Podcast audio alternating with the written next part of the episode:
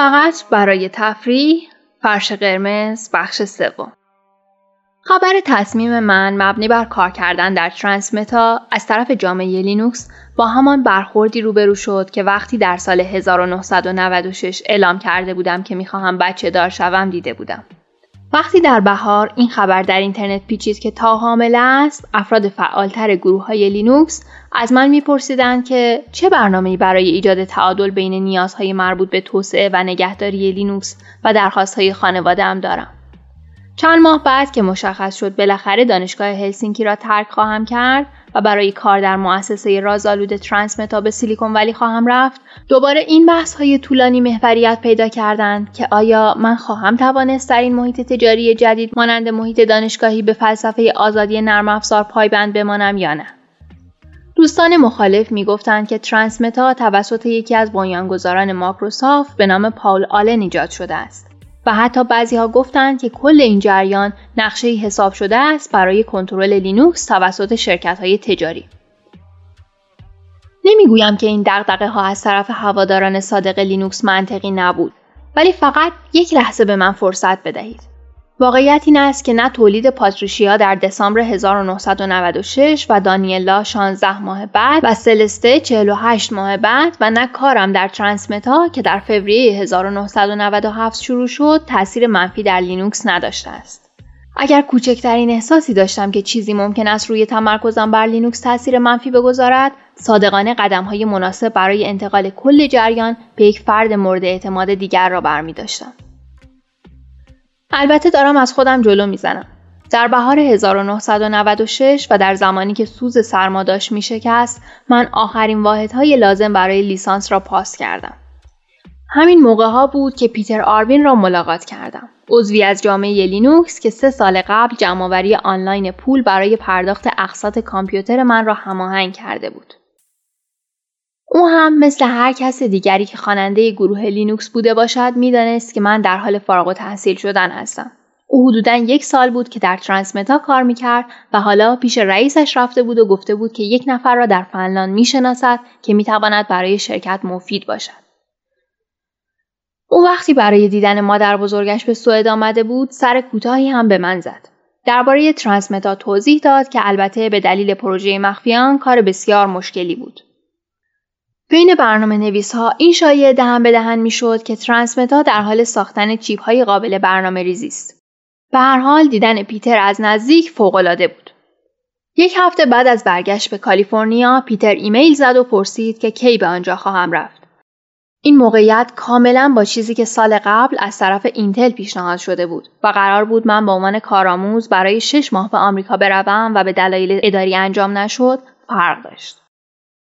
به نظر من حتی امکان سفر به کالیفرنیا هم عالی بود. این اولین مصاحبه کاری من بود. رزومه هم نداشتم و نمی‌دانستم ترانسمتا مشغول چه کاری است. انگار در یک سرزمین بیگانه بودم. من بیشتر نگران برنامه ریزی برای مهاجرت به آمریکا بودم تا به دست آوردن کار. آن دیدار برای من حالت مصاحبه نداشت و به نظر می رسید که آنها هم از استخدام من مطمئن هستند. به عنوان یک مصاحبه کاری موقعیت عجیبی بود. بعد از روز اول به هتلم در آن طرف خیابان رفتم که دفاتر مرکزی ترانسمتا در آن واقع شده بودند. در حالی که به خاطر پرواز چندین ساعت ذهنم به هم ریخته بود، حس می کردم که کار جالبی است ولی ترانسمتایی ها دیوانند. در آن مرحله هیچ سیلیکونی در شرکت وجود نداشت. هیچ سخت افزاری آنجا نبود. همه چیز روی شبیه سازها اجرا می شد و نمایش اینکه آنها می توانستند ویندوز 3 یک را بوت کنند و بعد سولایتر را اجرا کنند من را متقاعد نمی کرد که کاری انجام شده. موقع خواب به این فکر می کردم که آیا مشغول وقت تلف کردن نیستم؟ دقیقا یادم هست که فکر می کردم شاید هیچ کدام به جایی نرسد. نه یک نوآوری تکنولوژیک در ترانسمتا و نه به یک شغل درست و حسابی برای من. آن شب را واقعا با این خیالات خوابیدم. البته خواب چندانی هم نکردم. در تخت دراز کشیده بودم و به برنامه های ترانسمتا فکر می کردم. بعد درباره اینکه می توانم در حیات پشتی خانم یک درخت نخل داشته باشم خیال پردازی می کردم. بعد هم رفتم به سراغ نشخار ذهنی چیزهایی که در شبیه ساز دیده بودم. شب پرخاطره ای از خیالات گذران که البته قابل مقایسه با پیچیدگی های ذهنی هوا در برخورد با میوه ممنوع نیست. صبح فردا هیجان زده بودم و تا شب هیجانم خیلی بیشتر شده بود. این درست همان موقعی بود که استرس هم شروع شد. قبل از پذیرفتن شغل در ترانسمتا با خیلی ها درباره آن مشورت کرده بودم. همین که خبر پذیرفتن شغل از طرف من مطرح شد، ایمیل های حاوی پیشنهادهای شغلی دیگر هم به سویم سرازیر شدند.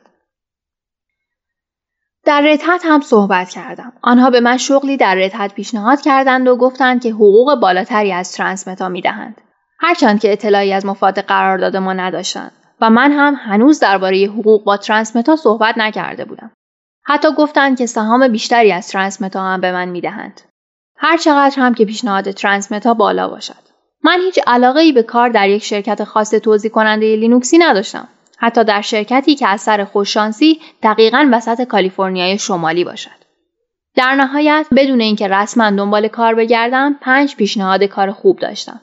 ترانسمتا هیجان انگیزترین آنها بود. من با اینکه احساس غریبی داشتم گفتم بله. در مرحله بعد به دانشگاه اعلام کردم که می‌خواهم آنجا را ترک کنم و همینجا بود که استرس شروع شد. برای من این قدم بزرگی بود که راه بازگشت نداشت. ما یک فرزند جدید داشتیم، مشغول مهاجرت به یک کشور جدید بودیم و من داشتم آشیانه امن دانشگاه هلسینکی را ترک می کردم. البته اول باید پایان نامه را می نوشتم. الان که به گذشته نگاه می کنم به نظرم می رسد که انجام همزمان کلیه این تغییرات ایده خوبی بود. البته دیوانگی هم بود. هیچ اطلاعیه رسمی در کار نبود. چرا باید می بود؟ فقط جریان در اینترنت پخش شد و بحث هایی که قبلا به آنها اشاره کردم در گرفت. بحث اینکه آیا من واقعا در مواجهه با شرکت های تجاری و حین عوض کردن پوشک بچه به لینوکس و آزادی نرم افزار پایبند خواهم ماند آن روزها تصور مردم این بود که چیزی مثل لینوکس توسط دانشجویان نوشته می شود نه توسط آدم های جا افتاده. درک می کنم که نگرانی آنها به جا بود. پایان نامه را در طول یک آخر هفته طولانی نوشتم و درست چند دقیقه قبل از اینکه تاو را برای به دنیا آوردن پاتریشیا به بیمارستان برسانم آن را تمام کردم. پاتریشیا چهل ساعت بعد به دنیا آمد. پنجم دسامبر 1996 در یک لحظه پدر بودن به نظرم طبیعی ترین کار دنیا رسید. در طول هفته های بعد دائما مشغول کارهای پاتریشیا و کامل کردن مدارک مورد نیاز برای مهاجرت به آمریکا بودم. کاری که گویی تا ابد طول می‌کشید. کشف کردیم که برای مهاجرت ساده تر است که ازدواج کرده باشیم. پس در یکی از روزهای ژانویه که همیشه باید تاریخ دقیقش را از تا بپرسم به دفتر دولتی رفتیم و رسما ازدواج کردیم. اکثر وسایلمان را به ایالات متحده فرستاده بودیم بدون اینکه بدانیم چه زمانی خودمان می توانیم به آنجا پرواز کنیم. برای خداحافظی از همه دوستان یک مهمانی خداحافظی گرفتیم. 20 نفر آدم در آپارتمان کوچک یک خوابه و نیمه خالی ما جمع شدند. بنا به یک سنت خوب فنلاندی همه حسابی مست کردند. ویزاهای ما بالاخره آماده شد و در 17 فوریه 1997 سوار هواپیمای روز به مقصد سانفرانسیسکو شدیم. درجه حرارت هلسینکی یادم ماند که منفی 17 درجه بود و خانواده تا را که وقتی خدافزی کرد داشتن گریه می‌کردند. آنها بسیار به هم نزدیک بودند. یادم نیست که خانواده خودم به فرودگاه آمده بودند یا نه. باید آمده باشند. شاید هم نه. در آمریکا فرود آمدیم و با یک بچه و دو گربه از گمرک رد شدیم. پیتر آروین آنجا بود و به ما خوش آمد گفت. یک ماشین کرایه کردیم و به سمت سانتا کلارا و آپارتمانی که در سفر چند ماه قبل دیده و اجاره کرده بودیم راه افتادیم. کل جریان برای من یک تجربه سرعال بود. به خصوص اختلاف دمای 20 درجه گرمتر از فنلاند. تا دو ماه دیگر بقیه وسایل نمی رسید. شب اول را روی یک تشک بادی که همراهمان آورده بودیم گذراندیم و روز بعد برای خرید یک تخت واقعی به فروشگاه رفتیم. تا رسیدن وسایلمان پاتریشیا در سبد حمل و نقلش میخوابید. تا از این جریان ناراضی بود. ولی دیوید با اشاره به من که سه ماه اول زندگیم را در سبد لباس چرک گذرانده بودم می‌گفت که این جریان تکرار تاریخ است. به قول فروغ و رخصاد زندگی فصلی از تکرار تاریخ است. ما اکثر وعده های غذایی را در رستوران مرکز خرید محله یا در یک فست فود میخوردیم. یادم هست که به تاو می‌گفتم باید جاهای جدیدی را برای غذا خوردن پیدا کنیم. با توجه به سفر و شغل جدیدم در ترانسمتا و زمانی که تطبیق با محیط جدید می برد در یکی دو ماه اول فرصت چندانی برای کار روی لینوکس پیدا نکردم. سر کار تمام وقتم اشغال بود و بعد از کار را هم با تا و پاتریشیا به کشف محیط جدید می گذراندیم. دوران شلوغی بود. تقریبا هیچ پولی نداشتیم. حقوقم عالی بود ولی همه را صرف خرید مبلمان کرده بودیم. خرید ماشین یک دردسر بزرگ بود چون سابقه مالی برای کارت اعتباری نداشتیم. حتی اثبات اینکه از پس پرداخت قبض تلفن برخواهیم آمد هم برای خودش دردسری شده بود. کامپیوتر من در یک کشتی بود که با سرعت لاک پشتی در حال دور زدن شاخ آفریقا بود. آن دوره اولین غیبت من در وب بود و این خیلی ها را نگران کرد. داستان چیزی شبیه این بود که خب بله او دارد برای یک شرکت تجاری کار می کند و غیره. خیلی ها رک و راست میپرسیدند که آیا این به معنای پایان عمر لینوکس به عنوان یک سیستم عامل آزاد است؟ من توضیح می‌دادم که در قراردادم با ترانسمتا ذکر شده که حق دارم کار روی لینوکس را ادامه بدهم. به ذهنم نمی رسید که چطور باید به مردم بگویم که می‌خواهم چند روزی نفسی بکشم. زندگی در سرزمین ترانسمتا یکی از مشکلات توضیح این امر که نقل مکان به آمریکا و ورود به دنیای تجاری قرار نیست من را تغییر دهد این واقعیت بود که ترانسمتا یکی از رمزآلودترین شرکت های تجاری بود. در مورد اینکه افراد حق داشتند در مورد ترانسمتا چه چیزهایی را به دیگران بگویند فقط یک قانون وجود داشت که همه کارمندان باید آن را رعایت می‌کردند. آن قانون این بود حق ندارید هیچ چیز بگویید. این باعث شده بود مردم به فکر فرو روند که من به چه فرقه عجیبی پیوستم و آیا شانس بیرون آمدن از آن را دارم یا نه. من حتی به مادرم هم نمی توانستم درباره کاری که می کنم توضیح دهم. البته علاقه هم به این جریان نداشتم. کاری که من در ترانسمتا می کردم کار عجیبی نبود. عملا اولین کاری که کردم حل کردن چند مشکل و باگ در لینوکس بود که ترانسمتا با آن برخورد کرده بود. شرکت از چندین سیستم لینوکسی چند پروسسور استفاده می کرد. من تا آن روز با یک سیستم چند پروسسوره واقعی کار نکرده بودم و معلوم شد که بخش SMP اشکالاتی دارد و آنطور که باید کار نمی کند. این جریان برای من یک مسئله شخصی بود و بدون درنگ مشغول حل کردنش شدم. کار اصلی من در ترانسمتا عضویت در تیم سافتبال بود. اوه ببخشید منظورم تیم نرم افزار است.